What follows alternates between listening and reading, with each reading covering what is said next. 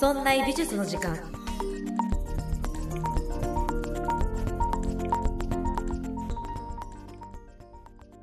美術を身近にするこの番組「そんな美術の時間」そんなプロジェクトラチがお送りいたします。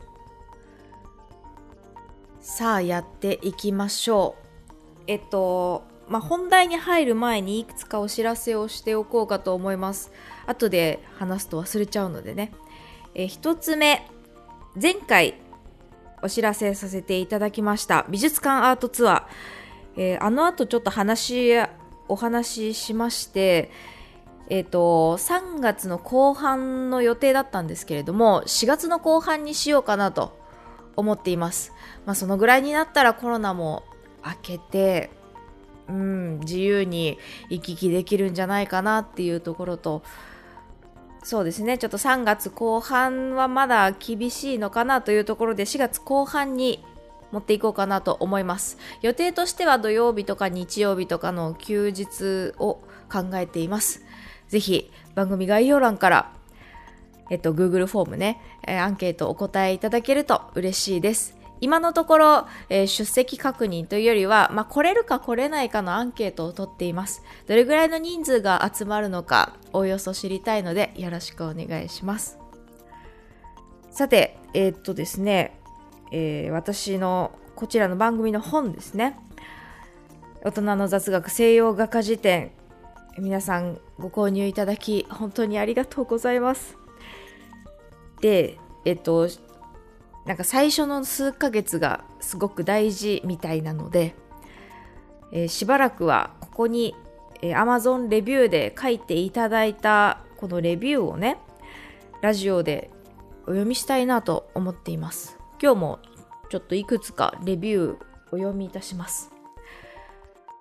インさんからいただきました。ありがとうございます。教科書で見たことがある絵画。作家名は聞いたことあるけどよく知らない。そんな薄い知識で読んだ素人でも面白く読めた。神様みたいな遠い存在だったけど人間なんだなぁと。画家がどんな人生を送ったかわかると絵も味わい深く見えてくるから面白い。巨匠たちの似顔絵イラストがおしゃれで可愛い。世界史や美術史、カタカナ多くて苦手だったけど、学校の教科書もこれくらい柔らかい感じだと面白かっただろうな。といただきました。ありがとうございます。えー、レビューとしては星5の満足度ですが、今後のさらなる期待を込めて4をつけてくださいました。ありがとうございます。いや、このね、レビューも、もうわざわざ買っていただいて、それで読んでいただいて、で、レビューもつけてくださるって本当にありがたいなと思います。その上で、これから買おうか迷っている人たちに、なんかこう、一つ背中を押してくれるようなものになっているのではないでしょうか。えー、もしよろしければ、えー、大人の雑学西洋画家辞典レビュー書いていただけると嬉しいです。ぜひね、ここ Amazon のレビュー書いていただきたいので、これからこれ読もうかなと思ってます。頑張って売りたいんで、よろしくお願いします。ということで、えー、今週の本題に入っていきましょう。今週はですね、フリーダ・カーロ、やっていこうと思います。フリーダ・カーロ名前知らないよという方も彼女の自画像を見ると一生忘れないんじゃないかな。それぐらいインパクトがある作品です。140点以上制作していますが、その3分の1が自画像です。そして彼女の自画像、すごく印象的なんです。なぜか。太く一本につながる眉毛。これがめちゃくちゃトレンドマークとして現れています。フリーダ・カールの作品はこの画風からして西洋の美の基準を堂々と拒否し、また自分のルーツを大切にする画風を持ち合わせています。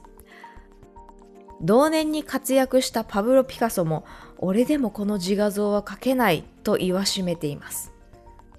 そんな彼女の作品の特徴は、これは映画の予告のキャッチコピーなんですけど、彼女の絵は爆弾に結ばれたリボンだ。そのように形容しています。爆弾に結ばれたリボン。そう言わしめるぐらいインパクトがあり力強い作品です。そんな彼女は過去に2度の事故に遭ったと本人は言っています一つは大きな交通事故そして二つ目は夫との出会いですこれが何を意味するか早速本編に入っていきましょう。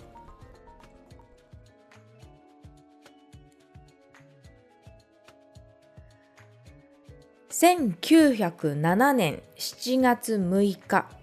舞台は20世紀に入ったメキシコ。ここでフリーダ・カーロは生まれます。1907年と言いますとちょうどメキシコではメキシコ革命が起こる頃になります。ラテンアメリカでは19世紀の前半から多くの国々が独立しました。例えばブラジルやチリやボリビアなどが多く独立しました。しかし独立したはいいものの自分たちで生計が自立するほど体力があるわけではなかった。イギリスの経済的な従属下に入っていたのですね。なのでラテンアメリカ系はヨーロッパの影響がものすごく強い地域になりました。ですがそんなラテンアメリカ系の中で唯一従属下から脱却しようそういう動きがありました。それがメキシコでありメキシコ革命です。メキシコでは例えば先住民族から初の大統領が出る。とかでその大統領を中心に保守派との戦いをして、まあ、内乱といいますか内側でめちゃくちゃ揉めたんですね。でできるだけ先住民族インディオたちに、えー、いい経済をいい政治をしようと民主的な政治を行っていこうという動きが高まっていきました。ですがそれがねなかなかうまくいくわけではない大統領が変わってしまうと一変して独裁政治に転がってしまったりその独裁政治大統領が変わった時にイギリスとかアメリカに多額のお金を借りてしまいます。結局あの従属かヨーロッパの従属からから脱却しようと思っていろいろ動きはしてみたものの、えー、脱却ができない。それに不満を持った、えー、民衆から起こったのがメキシコ革命内乱でした。彼らは誇りに思っていた。大国から脱却しよう。先住民に寄り添おう。もっと民主的なものになっていこう。そうやって動いていったメキシコでした。ですが、1917年民主的な憲法が設立されたものの、その中身はなかなか未徹底で終わってしまって結局この一連の流れメキシコ革命内乱を起こしてっていうのは、えー、革命的な変化まで落とし込むことはできませんでした、えー、そういう時代に生まれたフリーダ・カーロですね結局政治的に経済的に何かを達成することはできなかったものの文化としてこの動きとして、えフリーダの画家人生も大きく支えてくれたのではないでしょうか。こういう思想のもとで、えー、いろんなことが動いていた時代でした。フリーダは作品を見ても自分のルーツをとても大切にしているように、えー、絵を制作しています。例えば先住民インディオンの装飾をつけてみたり、代表作「茨の首飾りとハチドリの自画像」にはえキリスト教の茨の冠を首に巻いていることもあるのですがメキシコ伝統であるハチドリというのもモチーフに描かれています。さてそんな中生まれ育ったフリーダ・カーロ彼女の人生を一言で表すのなら本当に悲劇的な人生でした。彼女の悲劇の幕開けは6歳から始まります。6歳の時、お父さんと公園に行ったんですって。で、お父さんと公園に行って遊んでいました。で、大きな木の根っこにつまずいて転んでしまいます。この時は大したことないなと思っていたんですが、ずっと右足が痛いということで病院に行きました。そうすると、小児麻痺にかかっていたことが発覚します。彼女は6歳から数ヶ月間ギブス生活をすることになりました。成長期に数ヶ月ギブスを履いている。これが彼女の体を歪ませてしまう結果になります。ギブスが取れた後足の大きさが左右で変わることに変わったことに気がつきました。右の方がなんとなく細い。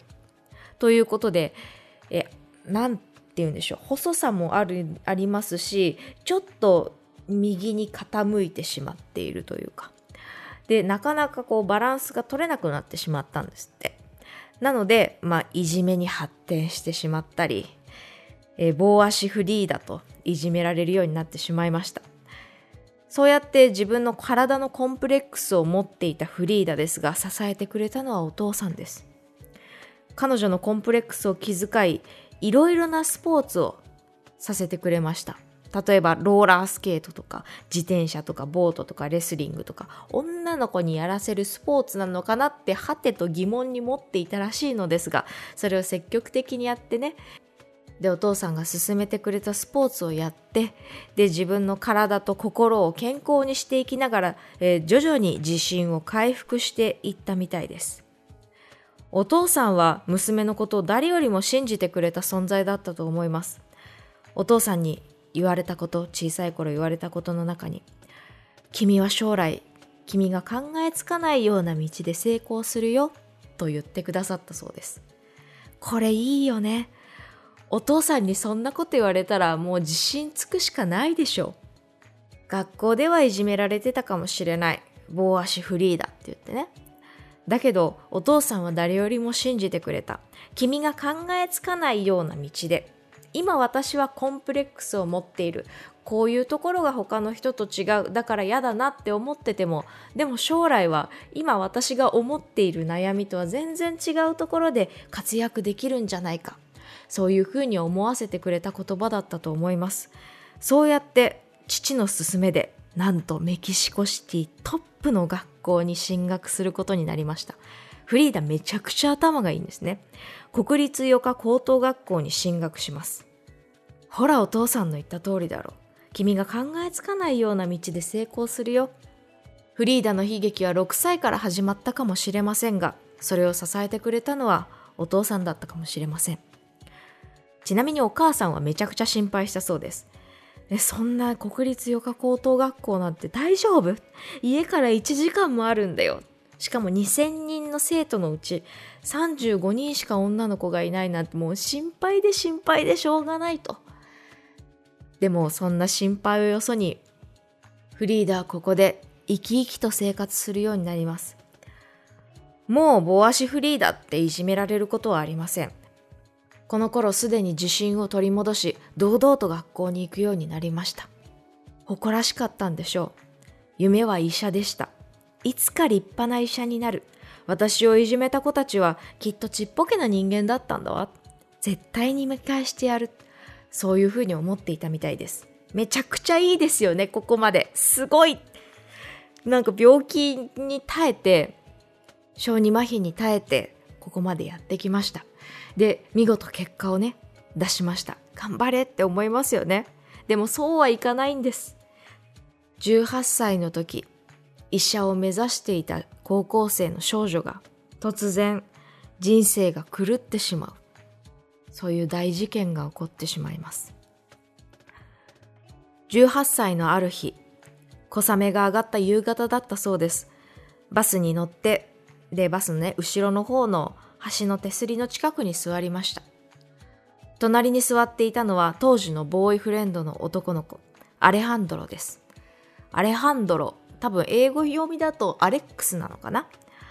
アレックス、ボーイフレンドがいてね。で、学校の帰りだったのかな？バスに乗って家に帰るという時でした。いいですよね。高校生と一緒に、なんかボーイフレンドと一緒に帰るって。アレハンドロってめちゃくちゃ男前だったんですって。で、知的で、で、お家が裕福で、で、何度もラブレターを送り合ったりして愛を深めていたそうです。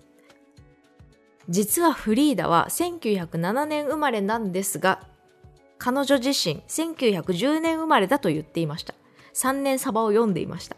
なんてかっていうと、アレハンドロの存在です。アレハンドロと本当は同級生だったんですが、彼の方がすっごいクレバーだったんですね。で、それが悔しかったんですって。なんかフリーダっぽいですよね。なんかちょっとプライドがあるというか、ちょっと自信に満ち溢れているというか。でも彼の方が頭がいい。ちょっと悔しい。そこでえ自分が年下っていうことにしたんですって。自分は飛び級したっていうことを言いたかったんですって。ちょっと可愛い話ですよね。1910年というとメキシコ革命の始まった記念の年でした。やっぱりそういうところが誇らしかったのかなと思います。さて間もなくバスが出発します。何気ない日常隣にはボーイフレンドですが突然そのバスは路面電車と衝突してしまいました。フリーダの体は後ろに座っていたんですが前に投げ飛ばされてしまいました。そしてフリーダは大怪我するんですね。ここの描写ねあまりに悲惨でもうまあ書いてあるんですよ。ちょっと調べたら。フリーダがここが骨折したとかこことこことここがってあるんですよ。でもねあまりに悲惨でとても口にできない。いや事故怖いですね。一人の夢見る少女の人生があっという間に狂ってしまう。そんな大きな事故でした。私の体は一滴の血を出してないのにこの描写の説明書きを読んでいるとなんかわかんないけど足がめちゃくちゃ痛くなる。そういう感覚ありません？なんか映画見てると映画の描写とかこの漫画の描写とかテキストでもそうですけど見てると私は1ミリも痛くないのになんだか知らないけどお腹が一緒に痛くなるみたいなね。なんかそういう感覚に陥りました。もうなんか立てなくてフラフラになっていると。もうあちこち痛くなってくるような描写でした。もうとても口にできない。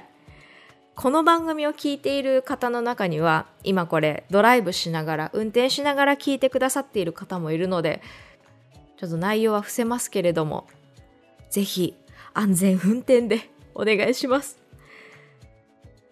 そして大手術したんですフリーダ。医者もさすがにもうこの子は助からないだろうと言っていたみたいです。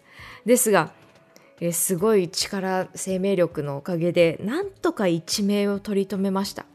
それでもしばらく寝たきりの生活が続きます。幸いにも恋人無事でした。フリーダほどの重傷ではなかったみたいです。ですが2人の恋はもう終わってしまいましたフリーダは寝たきり激しい痛みと戦いながらの療養生活でしただからアレハンドロにめちゃくちゃ手紙を送ったんですね。お願いだから来て。愛してる。愛してる。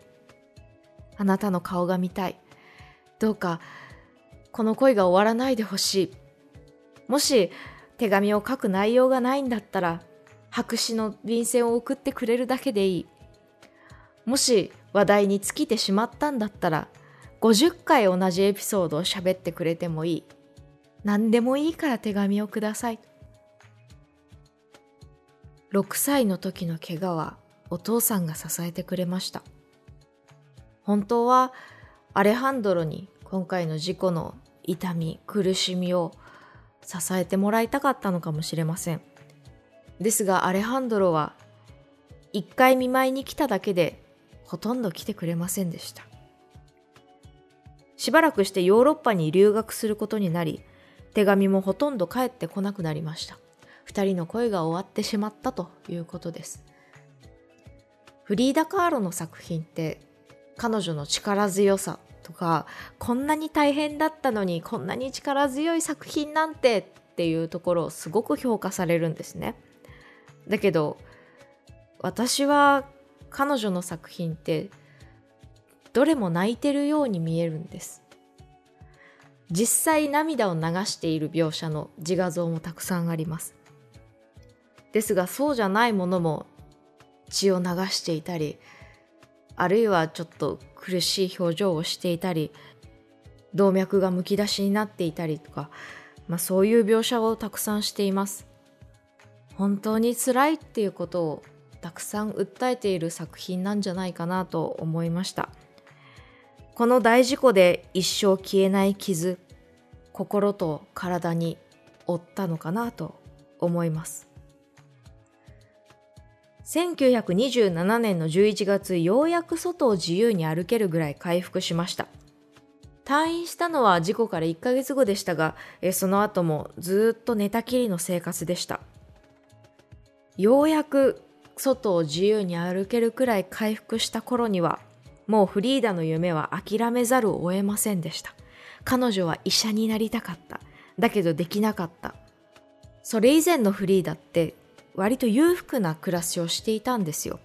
お父さんが文化遺産写真家と呼ばれていて一家は象徴的な青い家に住んでいました。豊かな生活。そして文化写真家と呼ばれた父のもとで育ったフリーダ。ですが娘の治療費のためにどんどんお金がなくなって苦しい生活になっていました。またメキシコ革命の影響で、まあ、民主的政治のための運動だったんですけど結局うまくいかなかったということでお父さんはだんだん文化遺産写真家ではなくなっていました。時代がそういう時代じゃなくなってしまっていたんですね。文化的に豊かな生活がなかなか送れなかったみたいです。ということでフリーダは医者を諦めることにしました。夢を失ってでしかも後遺症も残る事故の中彼女が唯一支えられたのがアートの世界だったんだと思います。療養中お父さんに頼んで画材を用意してもらって寝たきりのまんま絵を描くことにしていました。そうすると寝たきりでも絵が描けるようにという特注のイーゼルを用意してくださったりお母さんが寝たきりでも見れるように鏡を設置してくれたりしていたようです。フリーダの作品に自画像が多いのもこの鏡を設置してくれた影響なのかなと思います。彼女は療養中この鏡を見て言っていたことは私を四六時中見つめる魔物だと鏡が魔物だと言っていたんです。私は自分を見つめざるを得ない。ベッドでできることといえば鏡の中の自分を描くことでした。その鏡の中の自分を描いているこの感じは、えー、現実と幻想が境が曖昧になるようなそういう作品を多く手掛けています。彼女は絵で食べていくことを決意しました。いやー苦しい。ここまで聞いてどうですか？フリーダって20世紀のフェミニンアーティストの先駆者と言われているんです。以前この番組でご紹介した小野陽子。小野陽子のデビュー作ともいえるカットピース。あれが1960年代でした。またシンディ・シャーマン女性アーティストの中で、まあ、フェミニンアートフェミニストっていうことを主張したシンディ・シャーマンがやった作品もだいたい1970年とか80年代でした。そうやって考えると本当に一回り前の時代の女性アーティストだなと思います。例えば1932年に描かれたヘンリー・フォード病院という作品はまあ、彼女の女性らしいところ女性らしい作品と、まあ、ある種言えるのかなと思います。自分がねベッドで横たわってで血まみれなんですよ。下腹部が。で静脈につながれた男の子。そして何かをメッセージ性を持たせているようなカタツムリとか骨盤の絵とか。それが自分の中央にいる女性とまるで赤い糸のようにつながっています。こういった題材のチョイスは当時珍しかったんじゃないかなと思います。さてそんな中運命的な出会いを果たします。それが彼女がもう一つの事故と形容した夫との出会いです。友人のパーティーに行くと当時メキシコで有名な画家として活躍していましたディエゴ・リベラという男性に出会います。実は高校時代にも、えー、校内で見かけているそうなんですけれども、その時から雲の上の存在と言っていましたパーティーでも花形でしたね、有名な画家としてパーティーに参列していてで周りには女性で囲まれていてもう華やからしいんですよさあこの2人後に結婚しますですが、私の中のリトル小獣とは叫ぶんです。やめときな。やめときな。あの、ディエゴ・リベラって、まあ、メキシコの画家としてはとても優秀だったんだと思います。ですが、まあ、あんまりね、ハンサムなわけじゃないんですよ。ギョロギョロした目、ボサボサの髪。たらこ唇、でっかい鼻。体の体型はベイマックスです。いや、人を容姿で判断してはいけない。そりゃそうですよね。あの、見た目はあんまりハンサムじゃないかもしれないけど、でも心の優しい人はたくさんいます。でも、ディエゴ・リベラはそうじゃないんだ。この人、えー、2回離婚歴がありますが、それ2つ、どっちもが、えー、浮気が原因で離婚しています。止まらない浮気癖。もう本当に私のリトル小獣とはやめときなってずっと言ってるんです。だってね、病気もだんだん回復していって自信も取り戻している時なんです。気丈に振る舞っていますが少しずつ自信を取り戻していました。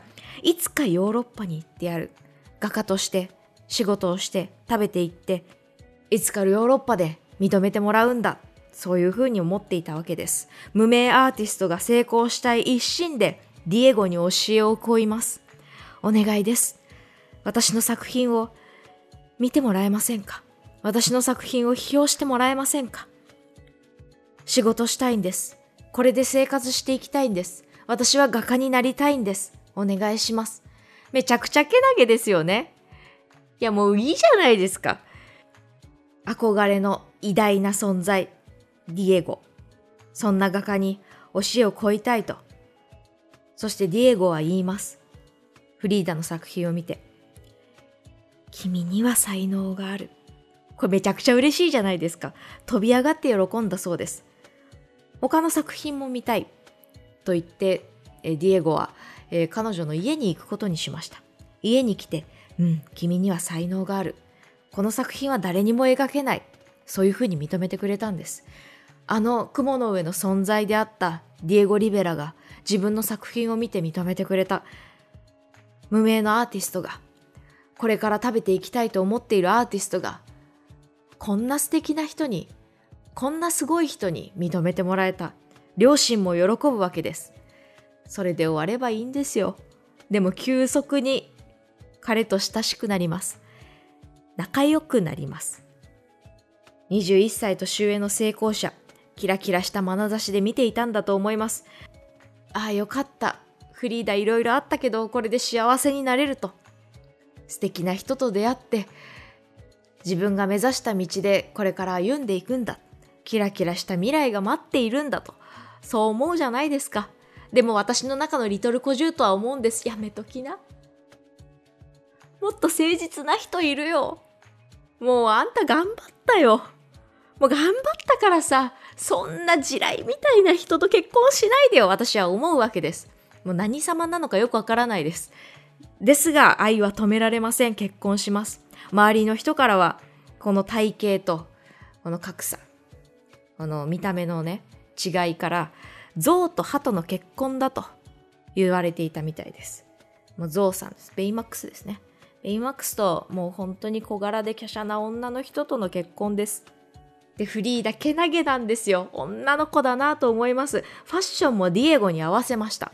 それまで、え男装をしていたり、あとはちょっとおてんばなファッションをしていましたけれども、ディエゴの好みに合わせて、ロングスカート、レースのドレス、髪を結い上げ、たくさんのアクセサリーを身にまとうことになりました。手ワナ民族衣装を着て、メキシコのショールを肩にかけて、フリーダは幸せでした。後に思うようになります。子供が欲しい。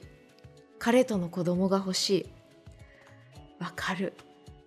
幸せな家庭を築きたい。そう思ったフリーダがようやく妊娠したんです。これで女性としての幸せを勝ち取れる。もうフリーダってね、ずっと女の子なんですよ。もうアレハンドロの手紙のやり取りとかもそうですけれども、ずっと女の子マインドなんですよね。そこがまた可愛らしい。ですが、この妊娠は中絶で終わってしまいます。それはバスの後遺症なのか、骨盤がとてもこれ子供を産めるような体じゃないと。そういうことで中絶を余儀なくされてしまいました。彼女はずっとベッドで泣き続けたそうです。いやもう辛い。辛いよ。あの時の不幸がまだまだ足を引っ張っているんです。その後も子供を産みたい気持ちで妊娠するんですけれども、それとは裏腹に流産を繰り返すことになります。そんなショックの苦しい中描いたのが先ほどご紹介したヘンリー・フォード病院という作品でした。悲痛な叫びが伝わってくるような作品です。それとは裏腹にディエゴはどんどん成功していきます。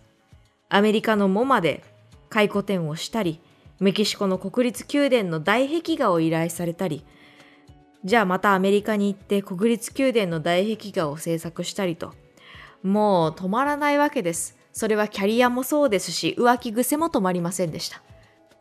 もうディエゴ絶好調ですね。奥さんこんな苦しんでんのに。それで浮気を問い詰めるフリーダに何て言ったと思います私は自由に女性と付き合いたいだけだよ。もし私が一人の女性を愛すると、その愛が深ければ深いほど、その女性を傷つけたい衝動に駆られてしまうんだ。だから君を愛している。だけど傷つけてしまうんだ。ごめんね、フリーダ。愛してるよって言うんです。もうブチギレますよね。フリーダブチギレました。そして私のリトルコジュートもブチギレました。もう何ヒロキ直ってんだよ。ね、でもちょっとフリーダがブチギレてくれてよかった。ブチギレた結果、作品を一つ残します。1935年ちょっとした刺し傷。この作品は、ちょっとではないです。めちゃくちゃ刺されてます。ベッドの上に横たわっているフリーダの像。それはもう血まみれです。そのベッドの横に、まあ、ディエゴらしき男性が、ニタニタと笑いながら見ています。手には包丁を持っています。何度も何度も刺されたような跡があります。彼女の心情ってこうだったんだよ。これぐらいショックだったんだよ。それが伝わってくるような作品です。許せない。どうしても許せない。フリーダは当てつけのように自分も他の男性、あるいは他の女性と関係を持つようになりました。フリーダ・カーロは両性愛者だったみたいで、まあ女性と男性と関係を持ちました。ですが苦しみに耐えきれず結局離婚してしまいます。二人のフリーダという作品1939年に描いています。こちらの作品は、えー、自分の自画像を2つ並べてでお互いに手を取り合っています。手とそして静脈とが心臓がつながっているっていう作品ですね。向かって左側のフリーダはまるで結婚式のドレスのような白むくを着ていてですが心臓は傷ついたような描写をしています。静脈はハサミで切っているような手にハサミを持って、えー、静脈を切っているようなそして端っこが血で滴り落ちてちょっと痛々しそうな描写があります。対して右のフリーダはとても幸せそうです。メキシコの衣装を着てそして、えー、心臓むき出しになっている心臓も元気に動いている様子です。そして手元にはディエゴの写真を握りしめているんですね。幸せなフリーダとですがそれとは裏腹に現実のフリーダはこれだけ傷ついているというのが2人のフリーダという作品かなと思います。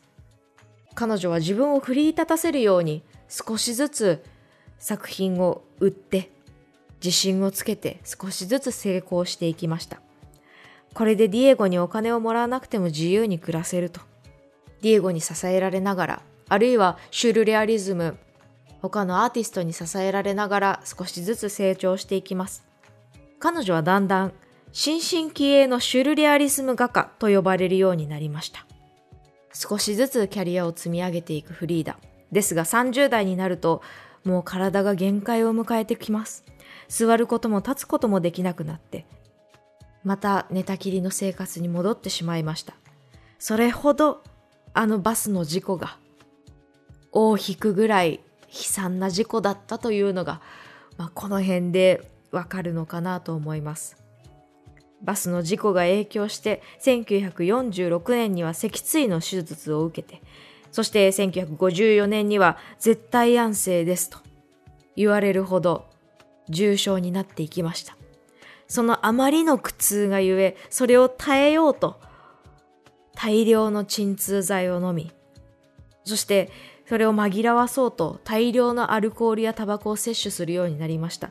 どんどんどんどん体を蝕んで生きる屍のようになっていきました。それでもずっと絵を描き続けていったフリーダでした。彼女の個展をやるにしてもベッドで寝たきりで迎えることになります。こうして生涯病に苦しみそして不幸と戦ったフリーダです。これだけ辛い人生でも最後まで筆を下ろすことはありませんでした。これだけ辛くても力強く絵を描いていた女性画家だったと思います。それを象徴する作品が晩年最後の作品ビバラビダです。日本語で訳すとすれば人生悔いなく生きろとそういう強いメッセージを与えてくれるたくましいメッセージを私たちに残してくれたんだなと。そういうふうに思います。さていかがだったでしょうか？フリーダ・カーロ。女性アーティストと一括りに言ってしまうにはあまりにも辛い人生だったと思います。そんな中で自分の病心と体の病に戦いながら自分をどう表現していったらいいか。あの寝たきりの生活の中で突きつけられた鏡。その中に映る自分。それを通していろんなことを伝えてくれた。そういうアーティストだったなと思います。彼女の自画像は泣いている。そして血だらけになっている。そういう作品を描いているのにでも受け手の私たちが彼女の作品を見て自虐的な作品に見えないのは彼女の芯がすごく強いからなのかもしれません。